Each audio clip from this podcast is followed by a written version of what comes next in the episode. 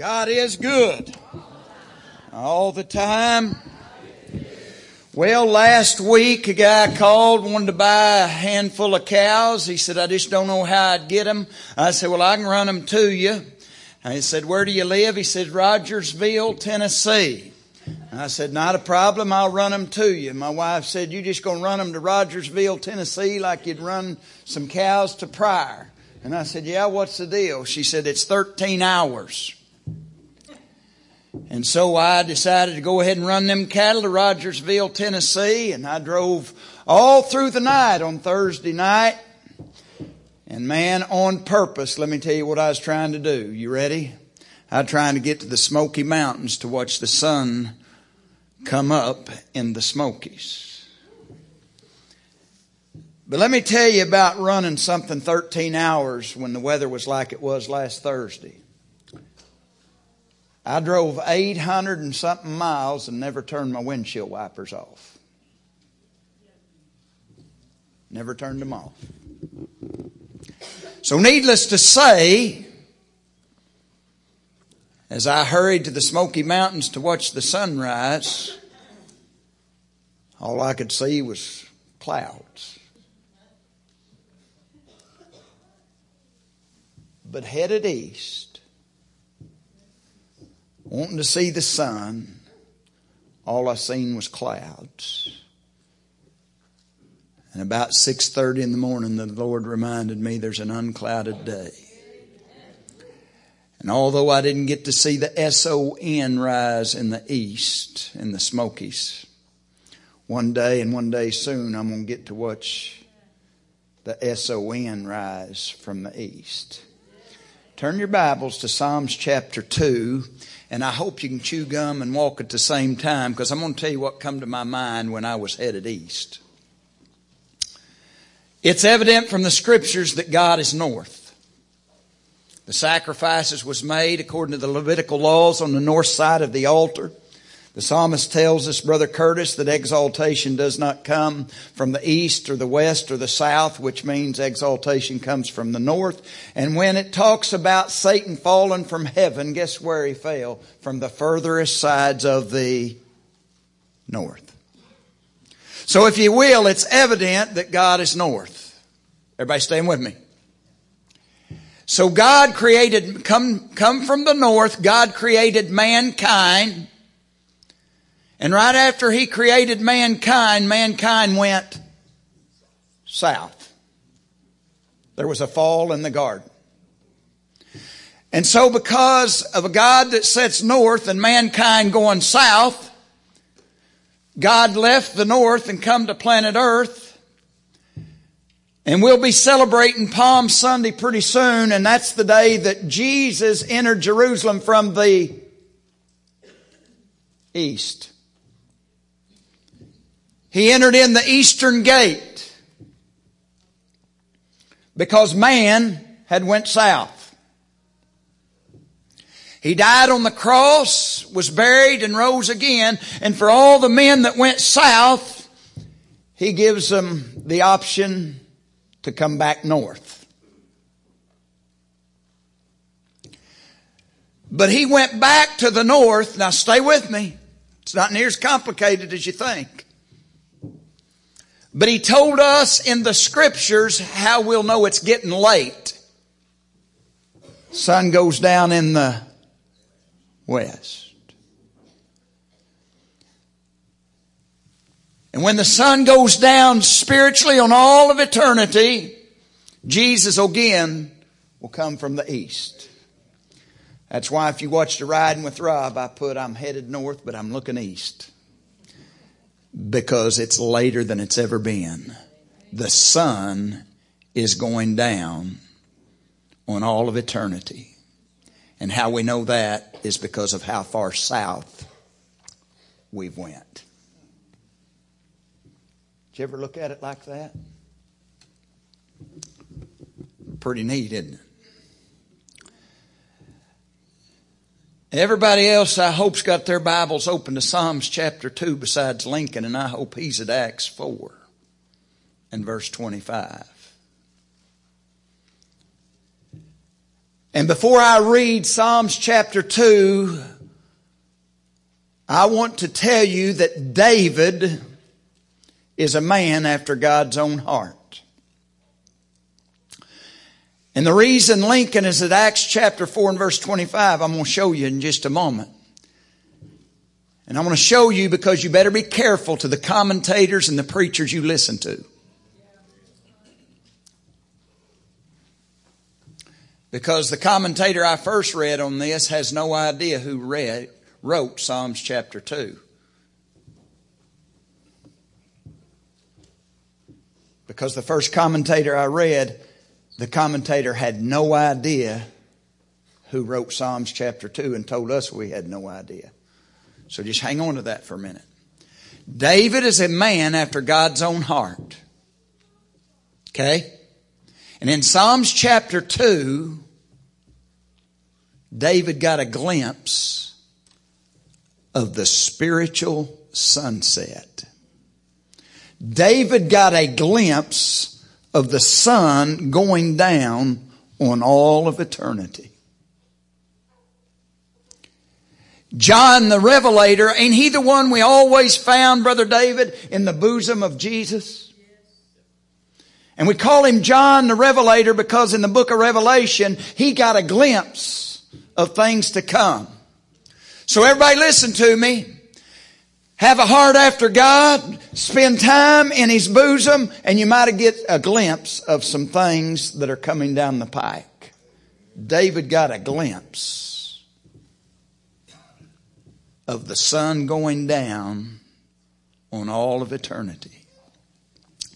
Now I want you to sit and soak and I want you to listen. I'm just, you, you leave your Bibles open to Psalms chapter 2. I'm going to read the first three verses and you keep in mind, here's a man after God's own heart. He got a glimpse of the sun going down on eternity. He got a glimpse of the spiritual sunset. But also keep in mind, the first commentator I read says we don't know who wrote Psalms chapter 2. Why do the nations rage and the people plot a vain thing? The kings of the earth set themselves and the rulers take counsel together against the Lord and against his anointed, saying, let us break their bonds in pieces and cast away their cords from us. First commentator that I read says we don't know who wrote Psalms chapter 2. Lincoln is going to read Acts 425. Wait just a second. This come out of David's mouth. What David have to say, Lincoln? Why did the heathen rage and the people imagine vain things? Careful what preachers and commentators you listen to. The words of David are recorded in Acts 4:25 and it's the same words that was sitting right here. Needless to say I changed commentators. Because it's clear David is the man. Because he's quoted in Acts chapter 4 verse 25 and 6. But I like what John Phillips said of Psalms chapter 2. We have four speakers. So keep in mind, David, a man after God's own heart, gets a glimpse of the spiritual sunset. Sun going down on all of eternity. And I believe there's four speakers and the first is David in this meeting. I think you're going to see the second is God the Father. I think you'll see the third is God the Son. And I think you'll see the fourth speaker in Psalms chapter 2 is God the Holy Spirit. In other words, David has a meeting with the triune Godhead and he get a glimpse of eternity's sunset. So what does Dave say? What does Dave see? It's mass rebellion. That's what David sees. And when he gets a glimpse of this mass rebellion of mankind, he asks the million dollar question. He just like the rest of us, Dave, puts his pants on just like us, one leg at a time. The million dollar question is, why? He gets a glimpse of end times and he goes, why? Why would there be a mass rebellion against Almighty God? A man after God's own heart cannot imagine such a mass rebellion against the God of his heart. Look at it. Why do the nations rage and the people plot a vain thing? The kings of the earth set themselves and the rulers take counsel together against the Lord and against his anointed, saying, let us break their bonds in pieces and cast away their cords from us. If you remember Psalms chapter 1, the godly man meditated upon the law of God. Interesting to me, Brother David, the word plot there in verse 1 is the same word that's used for meditate in Psalms 1. You want me to simplify that for you? In Psalms 1, the godly man meditated, plotted, and pondered how he could get closer to Almighty God. In Psalms chapter 2, the godless man meditates, plots, and ponders not how we can get closer to God, how can we get rid of God? Mass rebellion. So, look here. Nations have always wanted rid of God.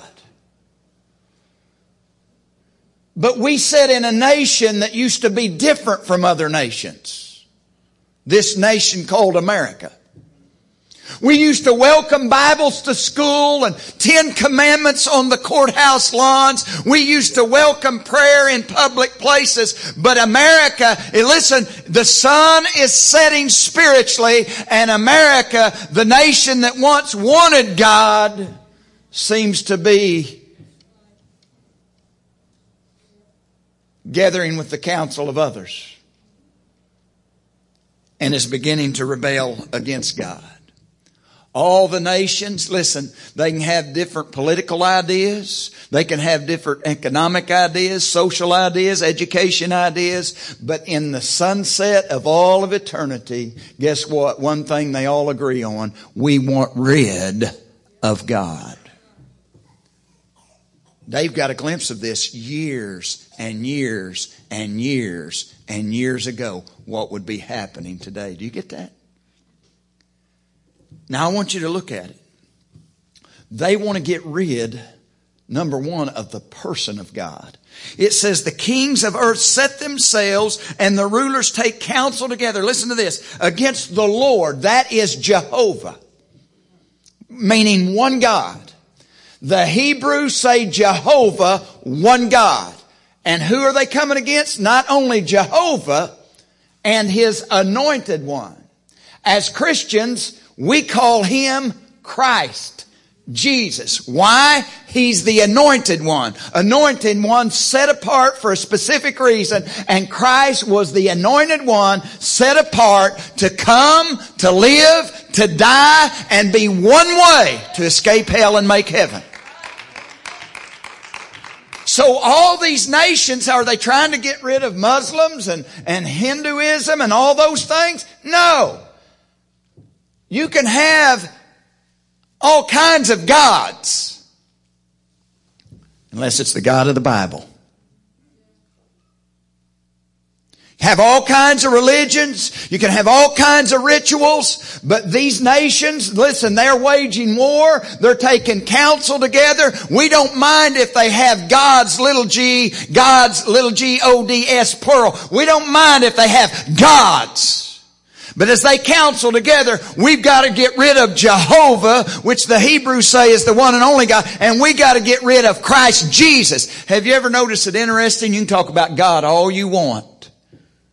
But when you become specific in that of Christ Jesus, that's when it has to stop. David sees this mass rebellion against, eh, eh, eh, listen here, they want to get rid of the person in other words, let me put it simply for you this morning. They're plotting and they're ready to get rid of the God of the Bible, which ought to bring me to my second point real easy. How do you get rid of God of the Bible? Get rid of the Bible that shows us God. Because look what they do next.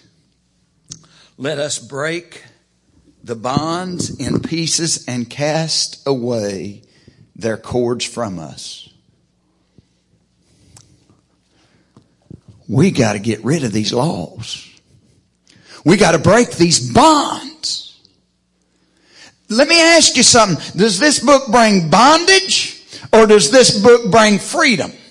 Let me ask that again. Does this book bring bondage or does this book bring freedom?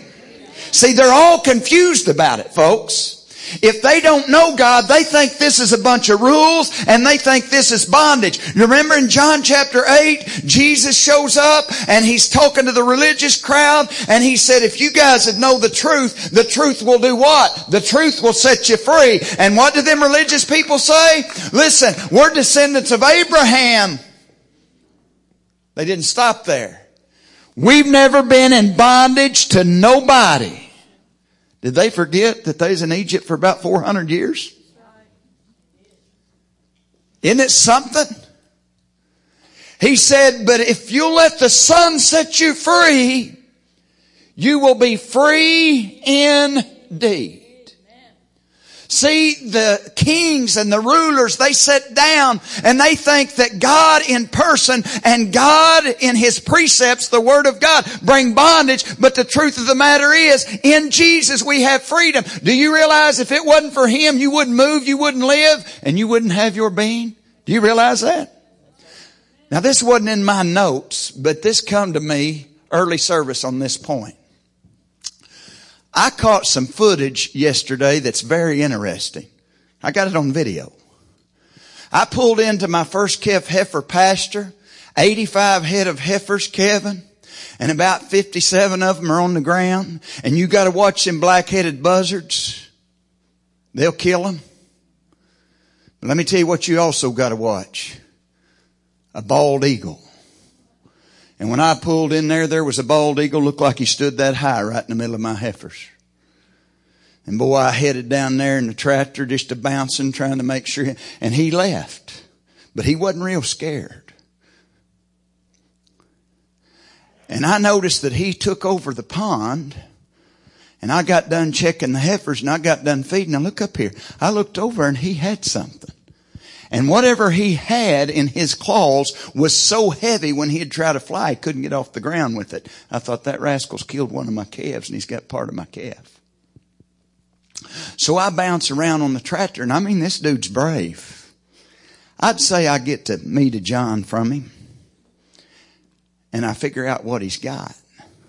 He got him a catfish. About this long so heavy, every time I'd get closer, this bald eagle would try to take flight. I got it on film. He'd try to take flight, but the fish was too heavy. But finally, when I got closer, he didn't have nowhere to go but over the water. And when he tried to get up, that fish began to catch in the water, which made him heavier and ripped the fish from his claws. Now I thought the old catfish was done dead.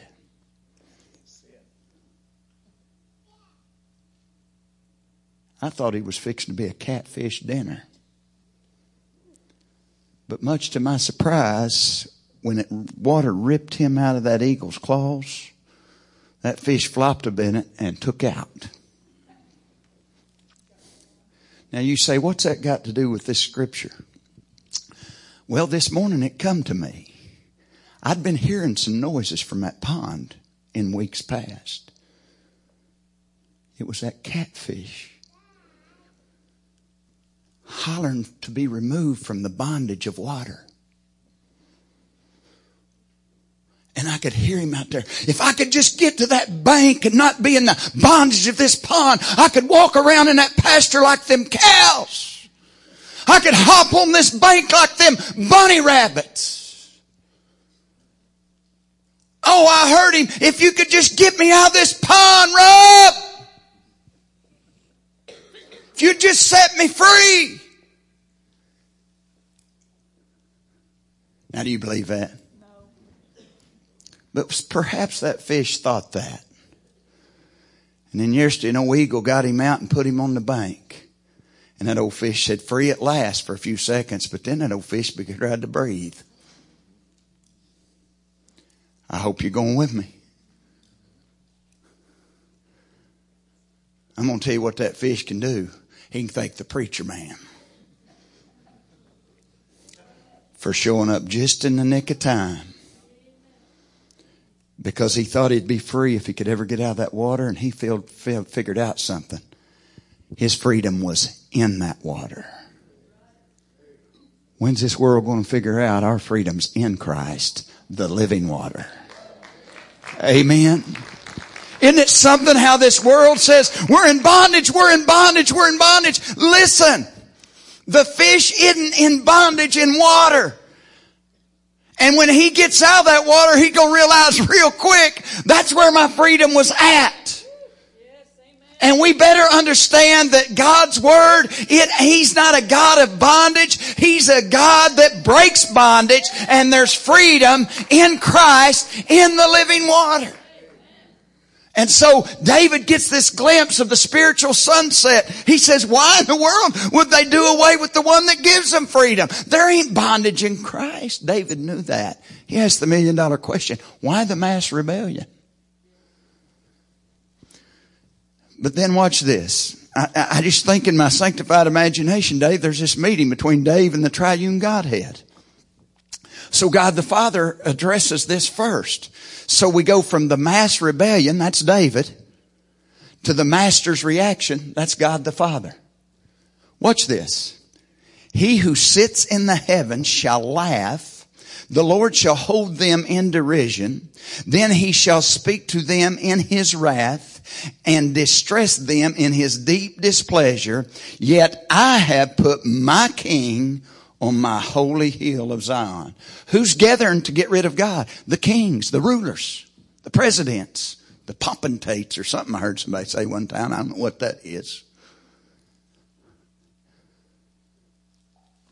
Now I want you to notice something. We're in the last days and I'm watching a lot of Christians kind of panic. And when David gets a glimpse of this spiritual sunset, what encouragement. He don't have to panic. Let me just point out something about God the Father. Number one, check out his posture. Now he who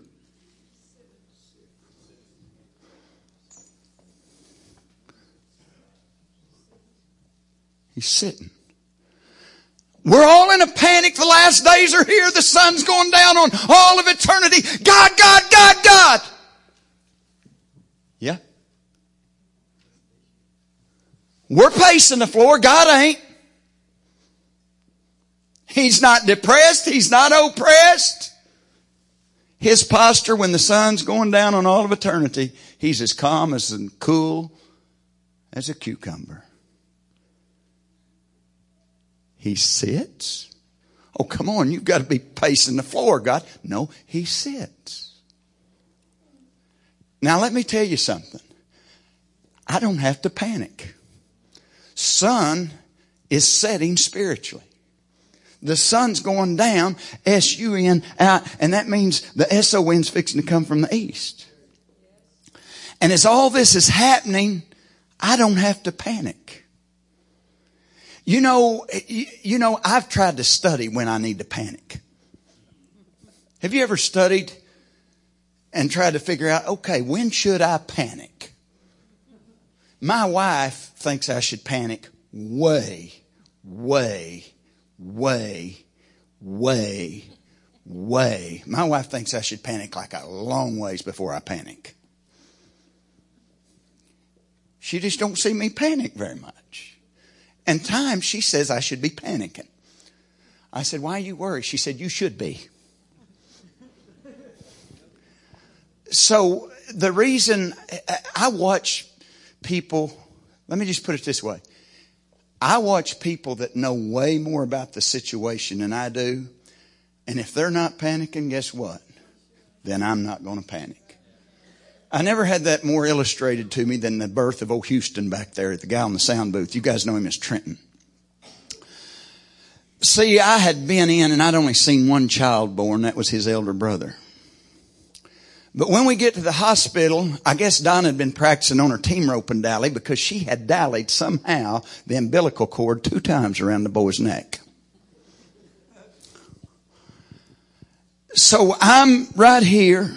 My mother-in-law's right there and out comes old Houston with the umbilical cord. Pow, pow. And I thought, now that ain't the way it was on the first boy. And so the first thing I thought, that ain't right. So the first thing I do is I look across the table at my mother-in-law because she's had five kids. She's watched her daughters and her daughter-in-law birth a bunch more kids. And I'm just telling you, I like to watch people that know way more about it than I do, and I'm not going to panic till they panic. So I glance up at my mother-in-law and I really couldn't read whether she was panicking or not. And so I thought, well, she just don't look all that at ease. And by this time, Houston is several different color shades of blue. So I'm wondering, should I be panicking? I really can't read my mother-in-law and, and, she's really not the expert. I'm watching the wrong person. So my eyes go to the doctor. And when my eyes first go to the doctor, guess what? He's not panicking, Dave. He just twisting old Houston, kind of turning him here and there, and one wrap comes off, but he's kind of turning him a little more, but that other wrap ain't coming off. And I watch him try to get his fingers down between that umbilical cord and Houston's neck. And by this time, it's scary blue. And all of a sudden I looked at that doctor and an urgency come about him and a look upon his face I had yet to see. And I knew it was time to begin to pray hard. That's what you do when you panic. You pray hard. Because the guy that knew more about anything going on in the room's panicking. He knew more about that umbilical cord been around that baby's neck than anybody else in the room. When he panicked, I watched my mother-in-law's demeanor changed. I felt mine change and the others in the rooms changed. Everybody went to panicking. And you know what I see today? In the last time I see a bunch of people panicking. But the one that knows more about the sunset of eternity is sitting. His demeanor ain't changed all these people panicking, won't you just look at the guy that knows more about this spiritual sunset than anybody and just see that he's just sitting as cool and calm as he can be. No need to panic. The guy that's got his hand on the throttle, he's still in his seat. Secondly, that's his posture. That encourages me. But secondly, his place he who sits in, it's right there in front of you. You don't have to look at He who sits in heaven. Have you ever thought about this? Has earth ever shook heaven?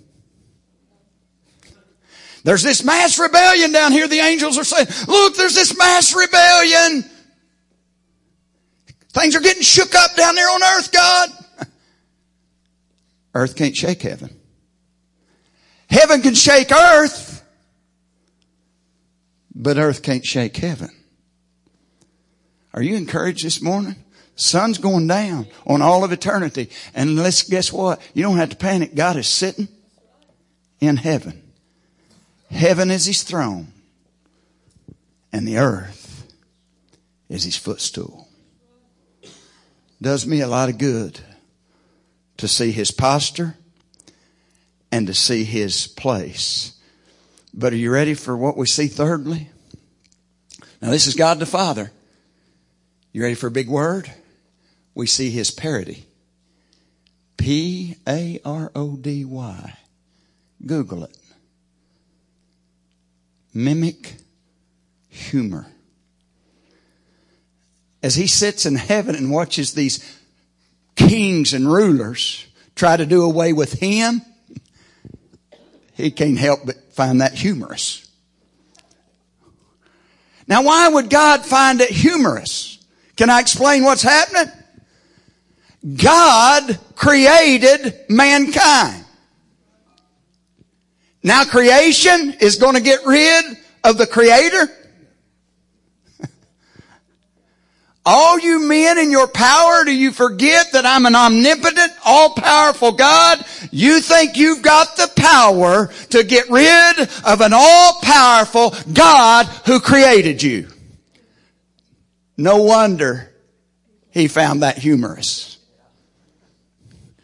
They say there was a man that scaled the walls of Notre Dame, to take God out and anything that resembled him, throwed a cross and stomped it, busted it to pieces in the floor, looked at the citizen, said, I'll do away with everything that resembles and, and shows you anything of God. And that citizen looked at that peasant and said, you're to throw the stars out of the sky? You're to dry up the seas? Come on. God throwed millions of stars in the galaxies. He scooped out the seas. He heaped up the hills. He carved the mountains and mankind's going to do with, away with everything that resembles God. No wonder he sits in heaven and finds that humorous. You're going to do away with me? Kind of funny, isn't it? The picture is here is like a three year old telling a 40 year old what they're going to do. See, I hadn't done this yet, but I've sure threatened. And OTL's heard it often when we're up there at the barn and gets close to something. I said, get away from that boy. I'm going to bust your butt. Now, I hadn't had to do that yet. Maybe needed to. But you know what was humorous the other day up there at the barn? I got over next to something that I'd told him to get, stay away from. He turned around there and he stuck that finger up and he said, Pass Paul, get away from that or I'm to bust your butt.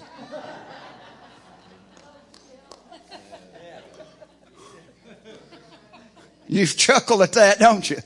Come on, like the three year old's to bust my butt. I found that kind of humorous in the barn that day and in this meeting between David and the triune Godhead. It's almost like the rulers and the kings of this earth looked up to heaven and said, Hey God, I'm to bust your butt. I'm to do away with you. And it's just like Pastor Paul looking at TL saying, yeah, right. That's the picture.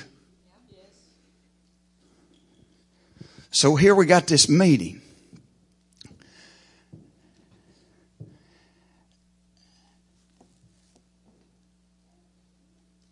David gets a glimpse of it. He says, why? God the Father. His reaction is he stays seated in heaven. He laughs, but then look at his pronouncement.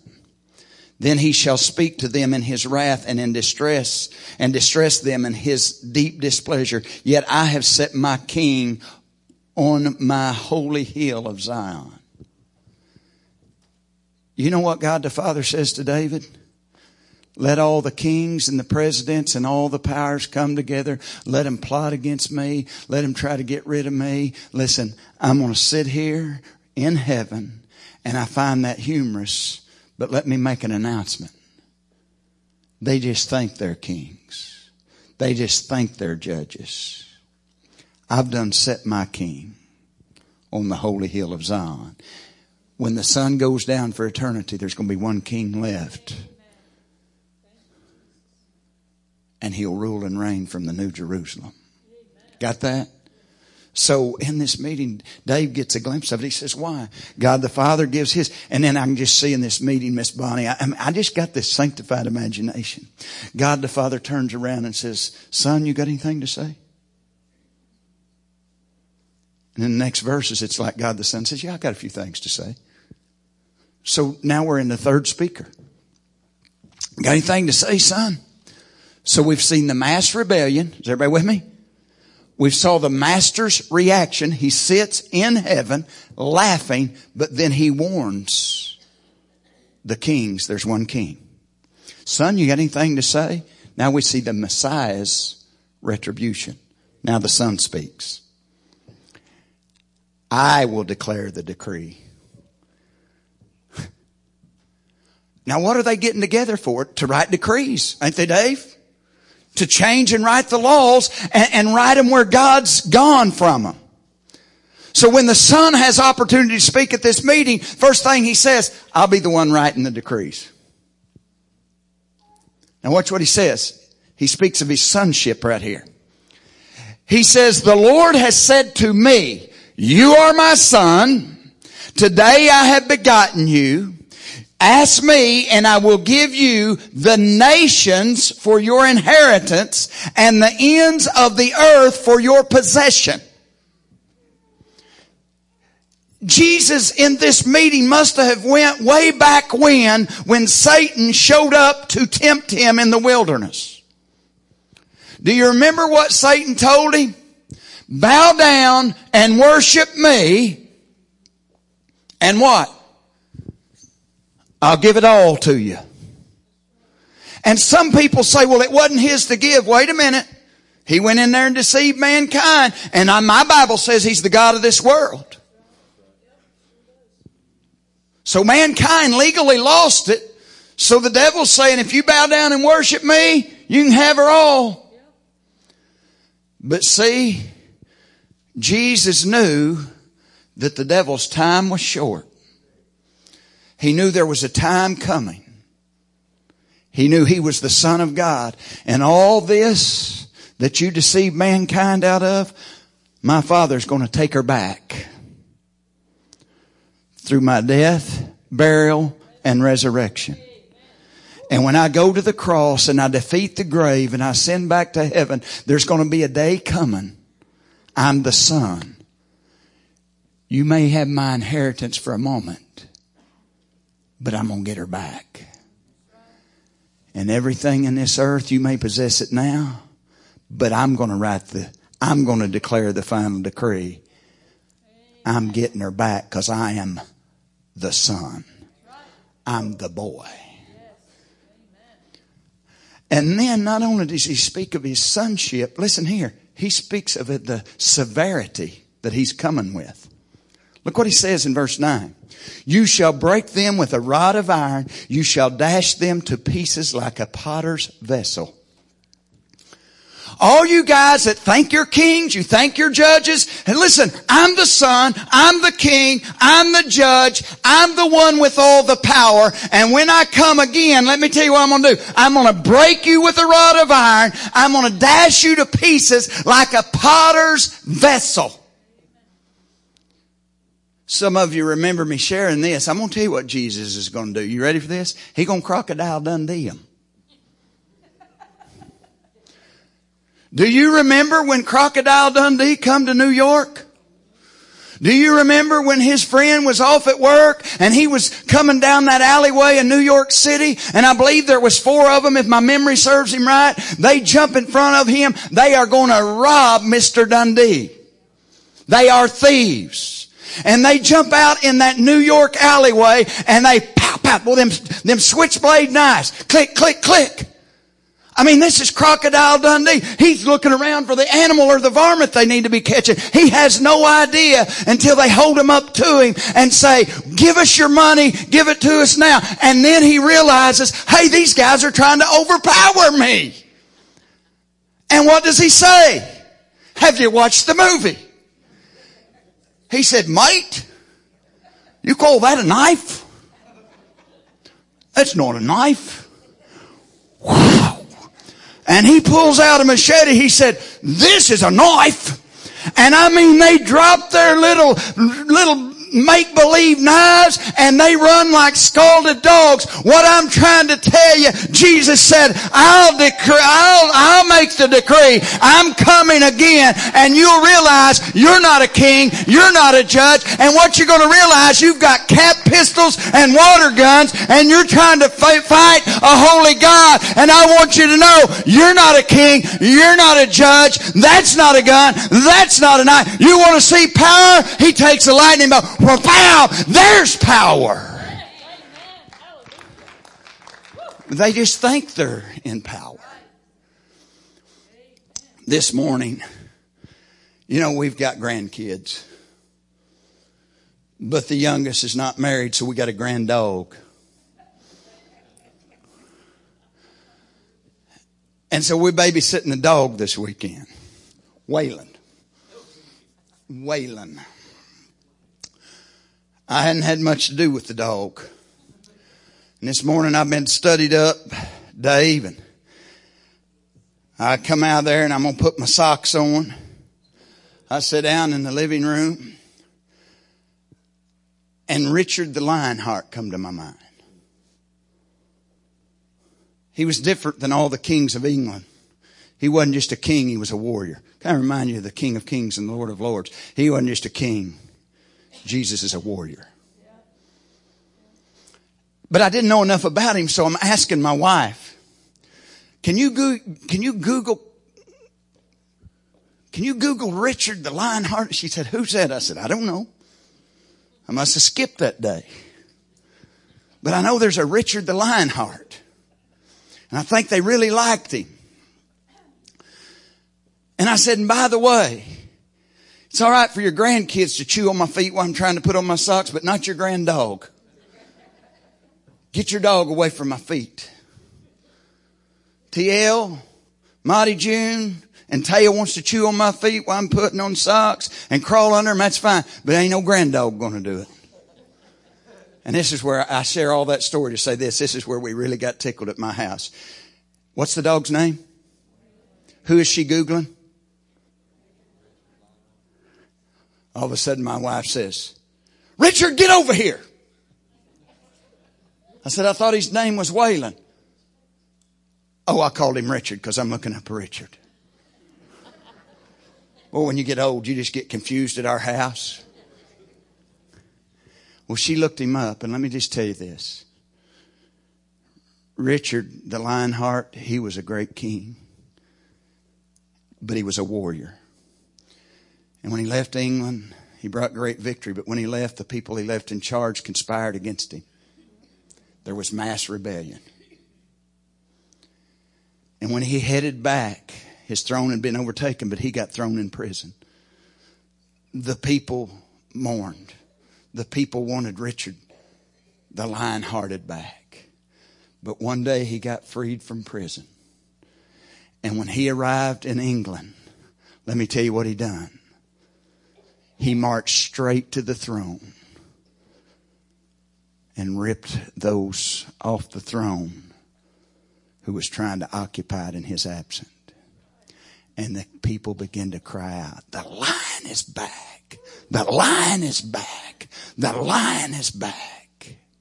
Look up here and listen to me. The sun set. The sun's going down on all of eternity. And the sun has spoken. I'm the lion of the tribe of Judah. And when he comes back, he's going to march straight to the thrones and take these so-called kings by the nape of the neck and throw them off the throne. And then he'll occupy it. David saw it. The master's reaction. Son, you got anything to say? Then we see the Messiah, God the Son's retribution. And right here's will touch your heart. This ought to touch your heart if anything will. It's like they, God the Father and God the Son looked over at the third person of the Trinity and said, Mr. Holy Spirit, you got anything to add? It's almost like I can see the tears of the Holy Spirit.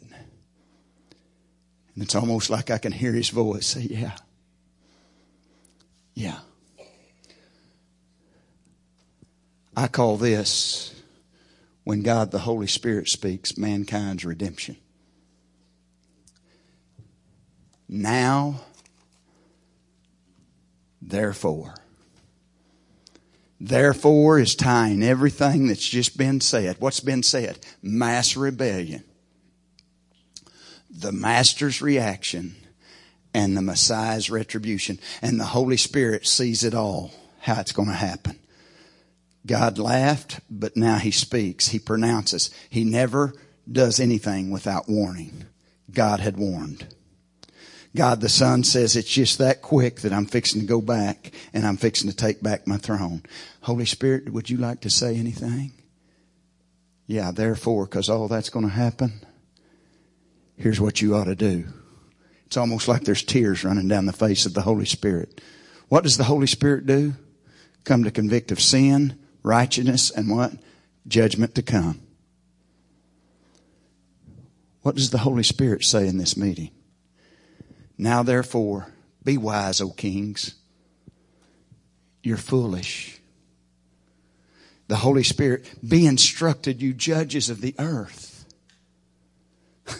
In other words, wise up. Spiritually, wise up to the Word.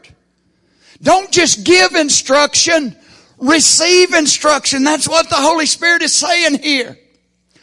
Serve the Lord with fear. You guys are not fearing Him. You ought to serve Him with fear. And look at this. And you, and rejoice with trembling. You know what the Holy Spirit's saying? If you guys realize how close you are to the sun going down on all of eternity, and you're going to end up in hell. And you realize you didn't have to go to hell, you could rejoice. And if you seen how close you was to hell, you'd be trembling the same time you're rejoicing. I mean, the Holy Spirit is trying His best to woo them to Jesus. Kiss the Son, He said, lest He be angry and you perish in the way when His wrath is kindled but a little. Blessed are the, all those who trust in Him. I want you to look up and I want you to listen. God always offers peace before he wages war. And David got a glimpse of the sun going down in eternity. And when the sun goes down on all of eternity, the war's on. Short lived. All those that don't trust him, they go south when the sun goes down in the west to an everlasting hell. All those who trust him end up north in a place called heaven. And the Holy Spirit sees it all coming. And He's begging for kings and rulers and all the people. Make peace with God. He's fixing to wage war. He's warned you. His son is coming. Can't you see the tears of the Holy Spirit begging the kings to change, repent, and come to Jesus? before it's everlasting. Too late. Come, the Holy Spirit says, before the sun goes down on eternity. Let's all stand.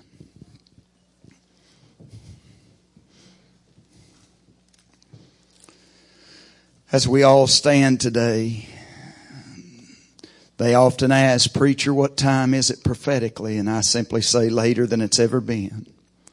The sun is setting. And soon will go down on all of eternity. If you're here today and you've never been saved, the Holy Spirit's doing His perfect work in convicting you of your sin, convicting you of righteousness if something's not right in your life, and He's convicting you of the judgment to come. He's simply saying amen to the sun is setting spiritually. It's later than it's ever been.